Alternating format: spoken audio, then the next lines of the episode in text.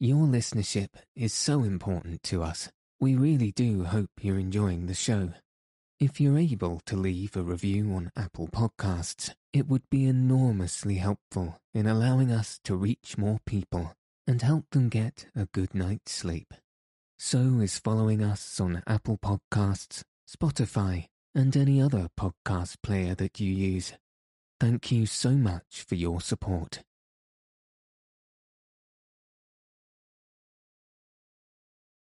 Good evening. Welcome to Send Me to Sleep, the world's sleepiest podcast. I'm your host, Andrew. I'm here to help calm your mind and send you into a peaceful night's sleep.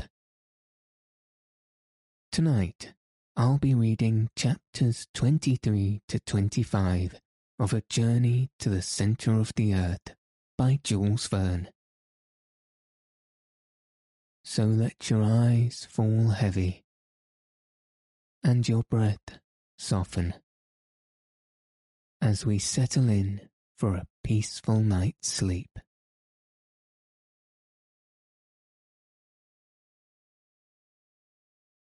Chapter 23 Alone it must in all truth be confessed, things as yet had gone on well, and I should have acted in bad taste to have complained. If the true medium of our difficulties did not increase, it was within the range of possibility that we might ultimately reach the end of our journey. Then what glory would be ours I began in the newly aroused ardour of my soul to speak enthusiastically to the Professor. Well, was I serious? The whole state in which we existed was a mystery, and it was impossible to know whether or not I was in earnest. For several days after our memorable halt, the slopes became more rapid some were even of a most frightful character, almost vertical, so that we were for ever going down into the solid interior mass. During some days, we actually descended a league and a half, even two leagues towards the centre of the earth. The descents were sufficiently perilous and while we were engaged in them, we learned fully to appreciate the marvellous coolness of our guide, Hans. Without him, we should have been wholly lost. The grave and impassible Icelander devoted himself to us with the most incomprehensible sang-froid and ease, and, thanks to him, many a dangerous pass was got over, where, but for him, we should inevitably have stuck fast. His silence increased every day. I think we began to be influenced by this particular trait in his character. It is certain that the inanimate objects by which you are surrounded have a direct action on the brain. It must be that a man who shuts himself up between four walls must lose the faculty of associating ideas and words. How many persons condemned to the horrors of solitary confinement have gone mad simply because the thinking faculties have lain dormant? During the two weeks that followed our last interesting conversation, there occurred nothing worthy of being especially recorded. I have, while writing these memoirs, taxed my memory in vain for one incident of travel during this particular period. But the next event to be related is terrible indeed its very memory, even now, makes my soul shudder and my blood run cold. It was on the 7th of August. Our constant and successive descents had taken us quite thirty leagues into the interior of the earth. That is to say, that there were above us thirty leagues, nearly a hundred miles, of rocks and ocean and continents and towns, to say nothing of living inhabitants we were in a south-easterly direction, about two hundred leagues from Iceland. On that memorable day, the tunnel had begun to assume an almost horizontal course. I was on this occasion walking on in front. My uncle had charge of one of the Ruhmkorff coils. I had possession of the other. By means of its light, I was busy examining the different layers of granite. I was completely absorbed in my work. Suddenly halting and turning round, I found that I was alone. Well, thought I to myself, I have certainly been walking too fast or else Hans and my uncle have stopped to rest. The best thing I can do is to go back and find them. Luckily, there is very little ascent to tire me. I accordingly retraced my steps and, while doing so, walked for at least a quarter of an hour. Rather uneasy, I paused and looked eagerly around. Not a living soul. I called aloud. No reply. My voice was lost amid the myriad of cavernous echoes it aroused. I began for the first time to feel seriously uneasy. A cold shiver shook my whole body, and perspiration chill and terrible, burst upon my skin. I must be calm, I said, speaking aloud, as boys whistle to drive away fear. There can be no doubt that I shall find my companions. There cannot be two roads. It is certain that I was considerably ahead. All I have to do is go back.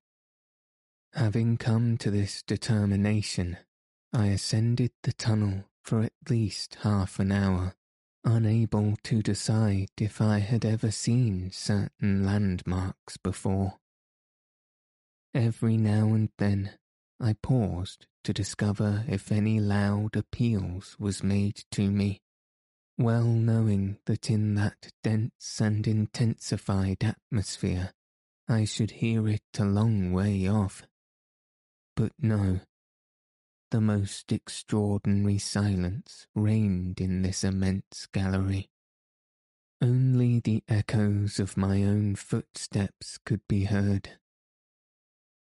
At last I stopped.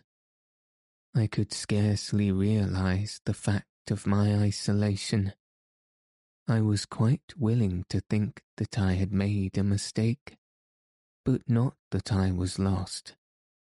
If I had made a mistake, I might find my way. If lost, I shudder to think of it. Come, come, said I to myself, since there is only one road, and they must come by it, we shall at least meet. All I have to do is still to go upwards. Perhaps, however, not seeing me, and forgetting I was ahead, they may have gone back in search of me. Still, even in this case, if I make haste, I shall get up to them. There can be no doubt about the matter. But as I spoke these last words aloud, it would have been quite clear to any listener had there been one, that I by no means was convinced of the fact. Moreover, in order to associate together these simple ideas and reunite them under the form of reasoning required some time. I could not all at once bring my brain to think. Then another dreaded doubt fell upon my soul. After all, was I ahead? Of course I was. Hans was no doubt following behind, preceded by my uncle. I perfectly recollect his having stopped for a moment to strap his baggage on his shoulder.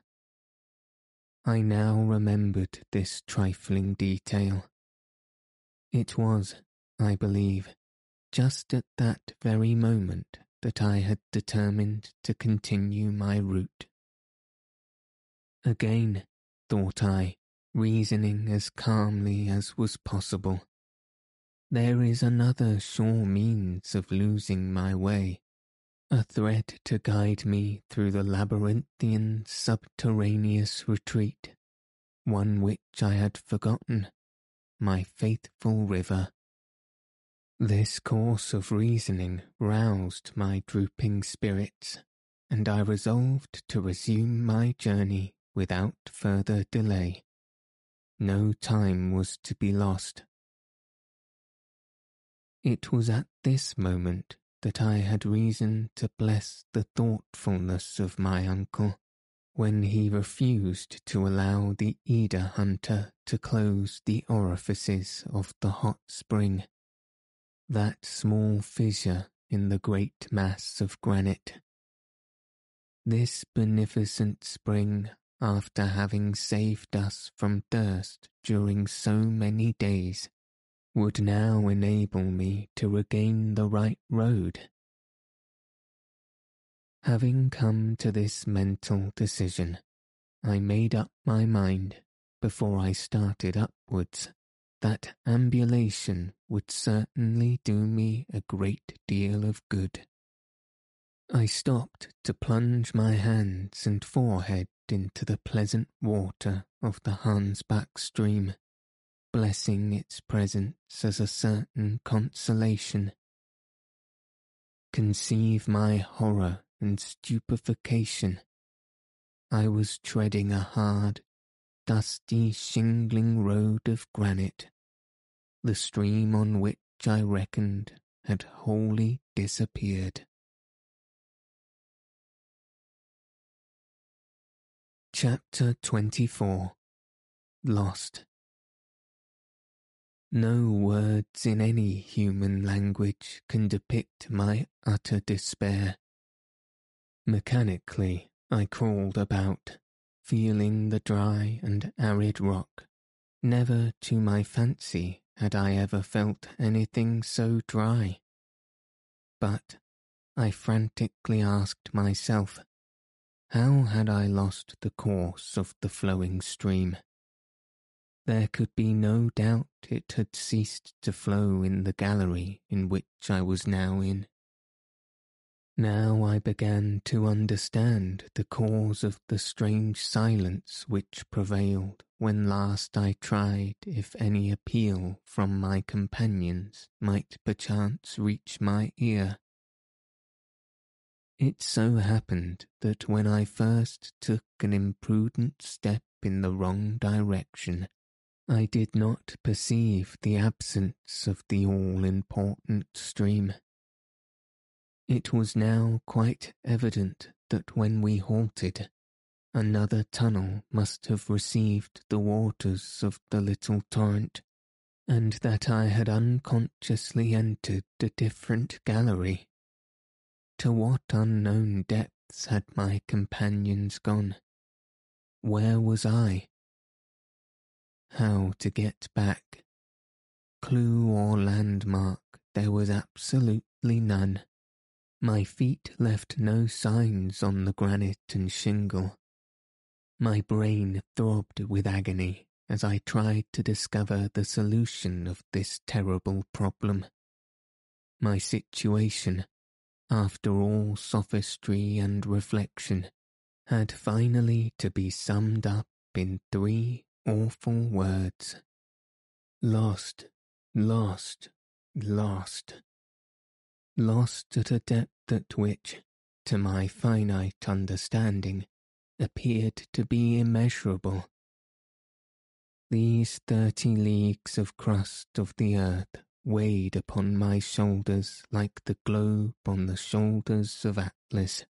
I felt myself crushed by the awful weight. It was indeed a position to drive the sanest man to madness. I tried to bring my thoughts back to the things of the world so long forgotten. It was with the greatest difficulty that I succeeded in doing so. Hamburg, the house on the Königstrasse, my dear cousin Gretchen, all that world which had before vanished like a shadow floated before my now vivid imagination. There they were before me, but how unreal. Under the influence of a terrible hallucination, I saw all the incidents of our journey pass before me like the scenes of a panorama. The ship and its inmates, Iceland, Mr. Fredriksson, and the great summit of Mount Sneffels. I said to myself that, in my position, I retained the most faith and shadowy outline of a hope it would be a sure sign of approaching delirium. It were better to give way wholly to despair. In fact, did I but reason with calmness and philosophy, what human power was there in existence able to take me back to the surface of the earth, and ready, too, to split asunder to render in twain those huge and mighty vaults which stand above my head. Who could enable me to find my road and regain my companions? Insensate folly and madness to entertain even a shadow of hope. Oh, uncle, was my despairing cry, this was the only word of reproach which came to my lips, for I thoroughly understood how deeply and sorrowfully the worthy Professor would regret my loss, and how in his turn he would patiently seek for me. When I at last began to resign myself to the fact that no further aid was to be expected from man, and knowing that I was utterly powerless to do anything for my own salvation, I kneeled with earnest favour and asked assistance from heaven. The remembrance of my innocent childhood, the memory of my mother, known only in my infancy, came welling forth from my heart I had recourse to prayer. And little as I had a right to be remembered by him who I had forgotten in the hour of prosperity, and whom I so tardily invoked, I prayed earnestly and sincerely. This renewal of my youthful faith brought about a much greater amount of calm and I was enabled to concentrate all my strength and intelligence on the terrible realities of my unprecedented situation. I had about me that which I had at first wholly forgotten three days' provisions. Moreover, my water bottle was quite full. Nevertheless, the one thing which it was impossible to do was to remain alone.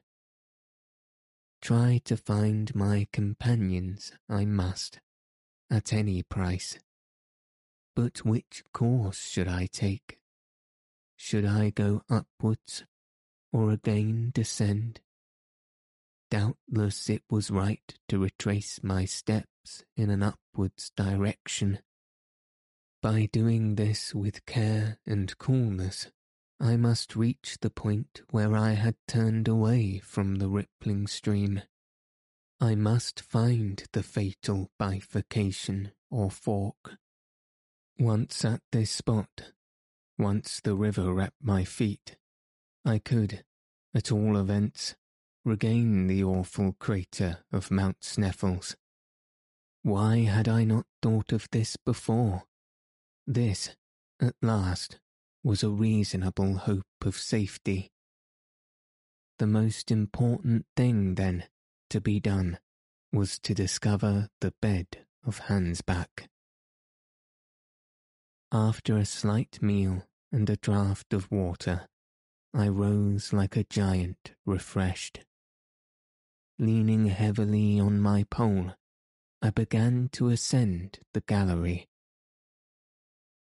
The slope was very rapid and rather difficult, but I advanced hopefully and carefully, like a man who at last is making his way out of the forest and knows there is only one road to follow.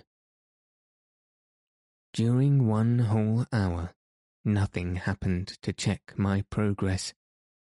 As I advanced, I tried to recollect the shape of the tunnel, to recall to my memory certain projections of rocks, to persuade myself that I had followed certain winding routes before. But no one particular sign could bring to my mind anything and I was soon forced to allow that this gallery would never take me back to the point at which I had separated myself from my companions. I was absolutely without issue, a mere blind alley in the earth. The moment at length came when, facing the solid rock, I knew my fate and fell inanimate on the arid floor. To describe the horrible state of despair and fear into which I then fell would now be vain and impossible. My last hope, the courage which had sustained me, drooped before the sight of this pitiless granite. Lost in a vast labyrinth, the sinuosities of which spread in every direction, without guide, clue, or compass. I knew it was a vain and useless task to attempt to flight. All that remained to me was to lie down and perish, to lie down and perish in the most cruel and horrible way. In my state of mind, the idea came into my head that one day, perhaps, when my fossil bones were found, their discovery so far below the level of the earth might give rise to solemn and interesting scientific discussions. I tried to cry aloud, but hoarse, hollow, and inaccurate sounds alone could make themselves heard through my parched lips. I literally panted for breath. In the midst of all these horrible sources of anguish and despair, a new horror took possession of my soul. My lamp, by falling down, had got out of order. I had no means of repairing it. Its light was already becoming paler and paler and soon would expire. With a strange sense of resignation and despair, I watched the luminous current in the coil getting less and less. A procession of shadows moved flashing along the granite wall. I scarcely dared to lower my eyelids, fearing to lose the last spark of this fugitive light. Every instant it had seemed to me that it was about to vanish and leave me for ever in utter darkness. At last, one final trembling flame remained in the lamp. I followed it with all my power of vision. I gasped for breath. I concentrated upon it with all my power of soul. As upon the last scintillation of light I was ever destined to see. And then I would be lost forever in tenebrous shades. A wild and plaintive cry escaped my lips. On earth, during the most profound and comparatively complete darkness, light never allows a complete destruction and extinction of its power. Light is so diffuse, so subtle, that it permeates everywhere, and whatever little may remain, the retina of the eye will succeed in finding it. In this place, nothing. The absolute obscurity made me blind in every sense. My head was now wholly lost. I raised my arms, trying the effects of the feeling in getting against the cold stone wall. It was painful in the extreme. Madness must have taken possession of me. I knew not what I did. I began to run, to fly, rushing haphazardly in this inextricable labyrinth always going downwards, running wildly underneath the terrestrial crust, like an inhabitant of the subterranean furnaces, screaming, roaring, howling, until bruised by the pointed rocks, falling and picking myself up, all covered with blood, seeking madly to drink the blood which dripped from my torn features. Mad because this blood only trickled over my face, and watching always for this horrid wall which always ever presented to me the fearful obstacle against which I could not dash my head. Where was I going? It was impossible to say. I was perfectly ignorant of the matter. Several hours passed in this way. After a long time, having utterly exhausted my strength, I fell, a heavy inert mass along the side of the tunnel, and lost consciousness. Chapter 25 The Whispering Gallery when at last I came back to a sense of life and being, my face was wet, but wet, as soon I knew, with tears. How long this state of insensibility lasted, it is quite impossible for me now to say. I had no means left to me of making an account of the time. Never since the creation of the world had such a solitude as mine existed. I was completely abandoned. After my fall, I lost much blood. I felt myself flooded with the life-giving liquid. My first sensation was perhaps a natural one. Why was I not dead?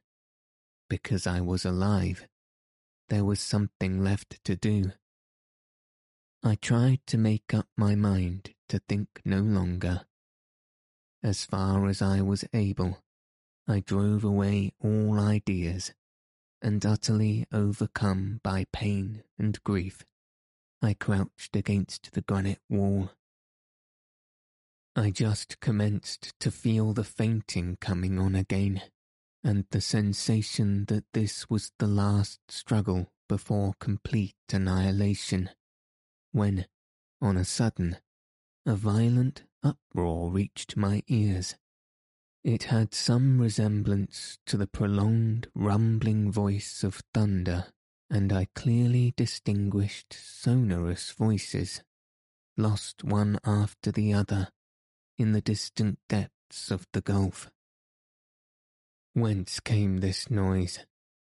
Naturally, it was to be supposed from new phenomena which were taking place in the bosom of the solid mass of Mother Earth. The explosion of some gaseous vapours, or the fall of some solid or granitic or other rock. Again I listened with deep attention. I was extremely anxious to hear if the strange and inexplicable sound was likely to be renewed. A whole quarter of an hour elapsed in painful expectation. Deep and solemn silence reigned in the tunnel, so still that I could hear the beating of my own heart. I waited, waited with a strange kind of hopefulness. Suddenly, my ear, which leaned accidentally against the wall, appeared to catch as it were, the faintest echo of a sound. I thought that I heard vague, incoherent and distant voices. I quivered all over with excitement and hope. It must be a hallucination, I cried. It cannot be. It's not true. But no, by listening more attentively, I really did convince myself that what I heard was truly the sound of human voices. To make any meaning out of the sound, however, was beyond my power. I was too weak even to hear distinctly. Still, it was a positive fact that someone was speaking. Of that I was quite certain. There was a moment of fear. A dread fell upon my soul that it might be my own words brought back to me by distant echo. Perhaps without knowing it, I might have been crying aloud.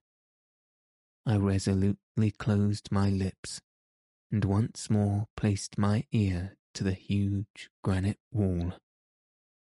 Yes, for certain, it was in truth the sound of human voices.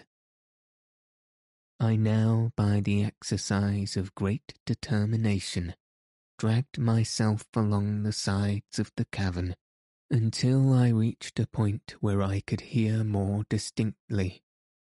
But though I could detect the sound, I could only make out uncertain, strange, and incomprehensible words.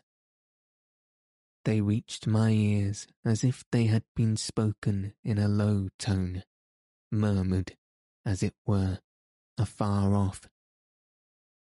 At last I made out the word forlorad, repeated several times in a tone betokening great mental anguish and sorrow. What could this word mean, and who was speaking it? It must be either my uncle or the guide Hans. If, therefore, I could hear them, they must surely be able to hear me. Help, I cried at the top of my voice. Help, I am dying. I then listened with scarcely a breath.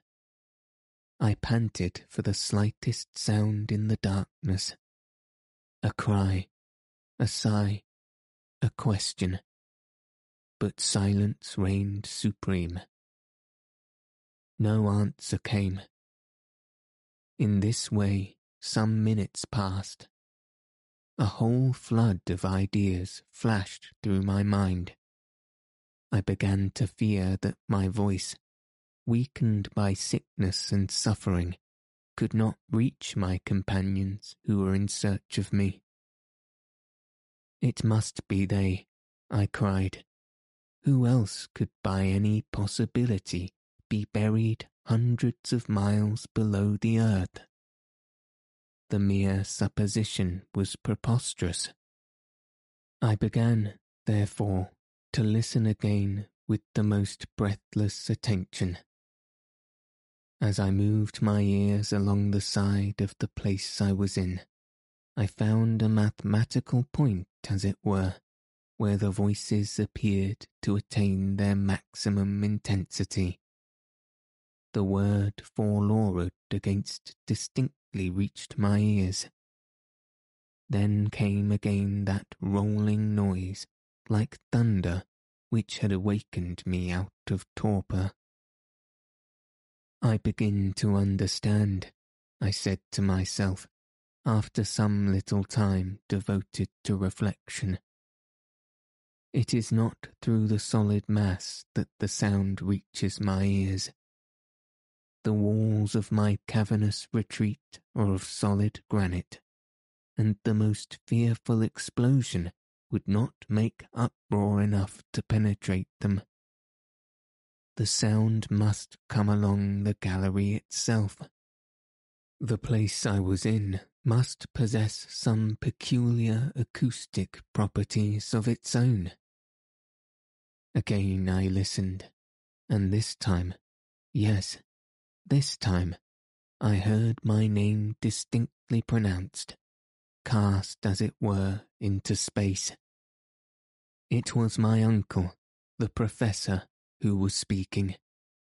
He was in conversation with the guide, and the word which had so often reached my ears, forlorad, was a Danish expression.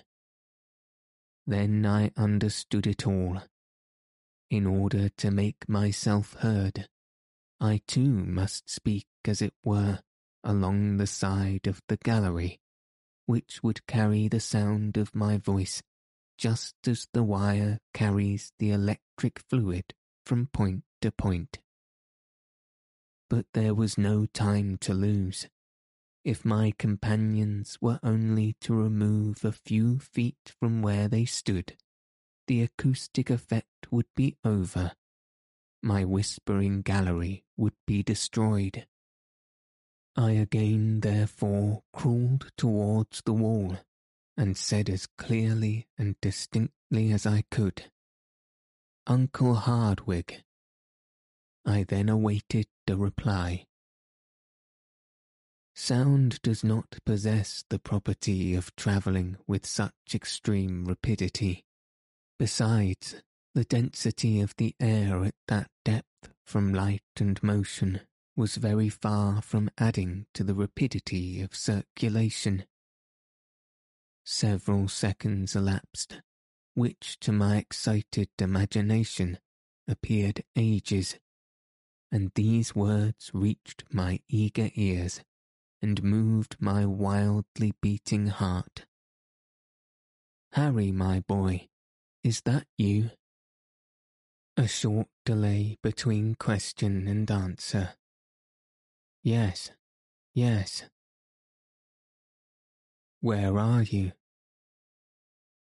Lost. And your lamp? Out. But the guiding stream is lost. Keep your courage, Harry. We will do our best.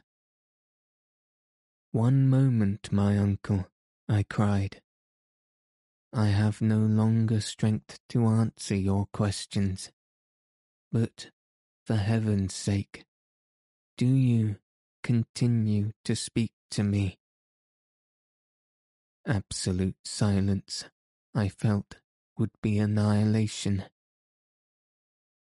Keep up your courage, said my uncle. As you are so weak, do not speak. We have been searching for you in all directions, both by going upwards and downwards in the gallery. My dear boy, I had begun to give up hope all over, and you can never know what bitter tears of sorrow and regret I have shed. At last, supposing you to be still on the road beside the Hansbach, we again descended, firing off guns as signals. Now, however, that we've found you, and that your voice reaches our ears, we may be a long time before we actually meet. We are conversing by means of some extraordinary acoustic arrangement. But do not despair, my dear boy. It is something gained even to hear each other. While he was speaking, my brain was at work reflecting. A certain undefined hope, vague and shapeless as yet, made my heart beat wildly.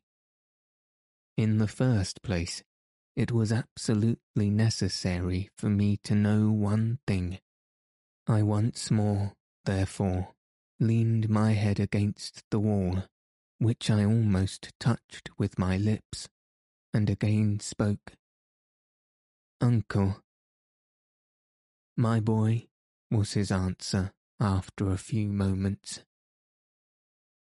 Is it of the utmost consequence that we should know how far we are asunder? That is not difficult. You have a chronometer at hand? I asked. Certainly, well, take it into your hand, pronounce my name, noting exactly the second at which you speak. I will reply as soon as I hear your words, and you will then note exactly the moment at which my reply reaches you. Very good. And the meantime between my question and your answer will be the time occupied by my voice in reaching you. That is exactly what I mean, uncle, was my eager reply. Are you ready? Yes. Well, make ready. I am about to pronounce your name, said the professor. I applied my ear close to the sides of the cavernous gallery, and as soon as the word Harry reached my ear, I turned round and, placing my lips to the wall, repeated the sound. Forty seconds, said my uncle. There has elapsed forty seconds between the two words. The sound, therefore, takes twenty seconds to ascend. Now, allowing a thousand and twenty feet for every second, we have twenty thousand four hundred feet, a league and a half and one eighth. These words fell on my soul like a kind of death knell.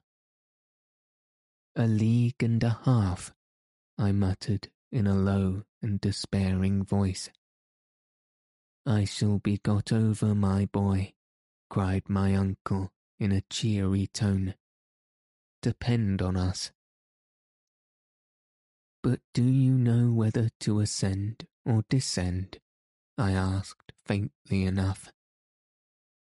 We have to descend, and I will tell you why you have reached a vast open space, a kind of bare crossroad from which galleries diverge in every direction. That in which you are now lying must necessarily bring you to this point, for it appears that all these mighty fissures, these fractures of the globe's interior, radiate from the vast cavern which we at this moment occupy. Rouse yourself then, have courage and continue your route. Walk if you can, if not drag yourself along. Slide if nothing else is possible. The slope must be rather rapid, and you will find strong arms to receive you at the end of your journey. Make a start, like a good fellow, These words served to rouse some kind of courage in my shrinking frame. Farewell for the present, good uncle. I am about to take my departure. As soon as I start, our voices will cease to commingle. Farewell, then, until we meet again. Adieu, Harry, until we say welcome. Such were the last words which reached my anxious ears before I commenced my weary and almost hopeless journey. This wonderful and surprising conversation which took place through the vast mass of the earth's labyrinth, these words exchanged, the speakers being about five miles apart, ended with hopeful and pleasant expression. I breathed one more prayer to heaven. I sent up words of thanksgiving believing in my inmost heart that he had led me to the only place where the voices of my friends could be heard. This apparently astounding acoustic mystery is easily explainable by simple natural laws. It arose from the conductibility of the rock there are many instances of this singular propagation of sound which are not perceptible in its less mediate positions. In the interior gallery of St. Paul's, and amid the curious caverns in Sicily, these phenomena are observable. The most marvellous of them all is known as the ear of Dionysius these memories of the past, of my early reading and studies, came fresh to my thoughts. Moreover, I began to reason that if my uncle and I could communicate at so great a distance, no serious obstacle could exist between us. All I had to do was to follow the direction whence the sound had reached me, and logically putting it, I must reach him if my strength did not fail. I accordingly rose to my feet. I soon found, however, that I could not walk, that I must drag myself along. The slope, as I expected, was very rapid, but I allowed myself to slip. Soon the rapidity of the descent began to assume frightful proportions, and menaced a fearful fall. I clutched at the sides, I grasped at projections of rocks, I threw myself backwards, all in vain. My weakness was so great I could do nothing to save myself. Suddenly earth failed me. I was first launched into a dark and gloomy void. I then struck against the projecting asperities of a vertical gallery, a perfect well. My head bounded against a pointed rock, and I lost all knowledge of existence. As far as I was concerned, this was the end for me.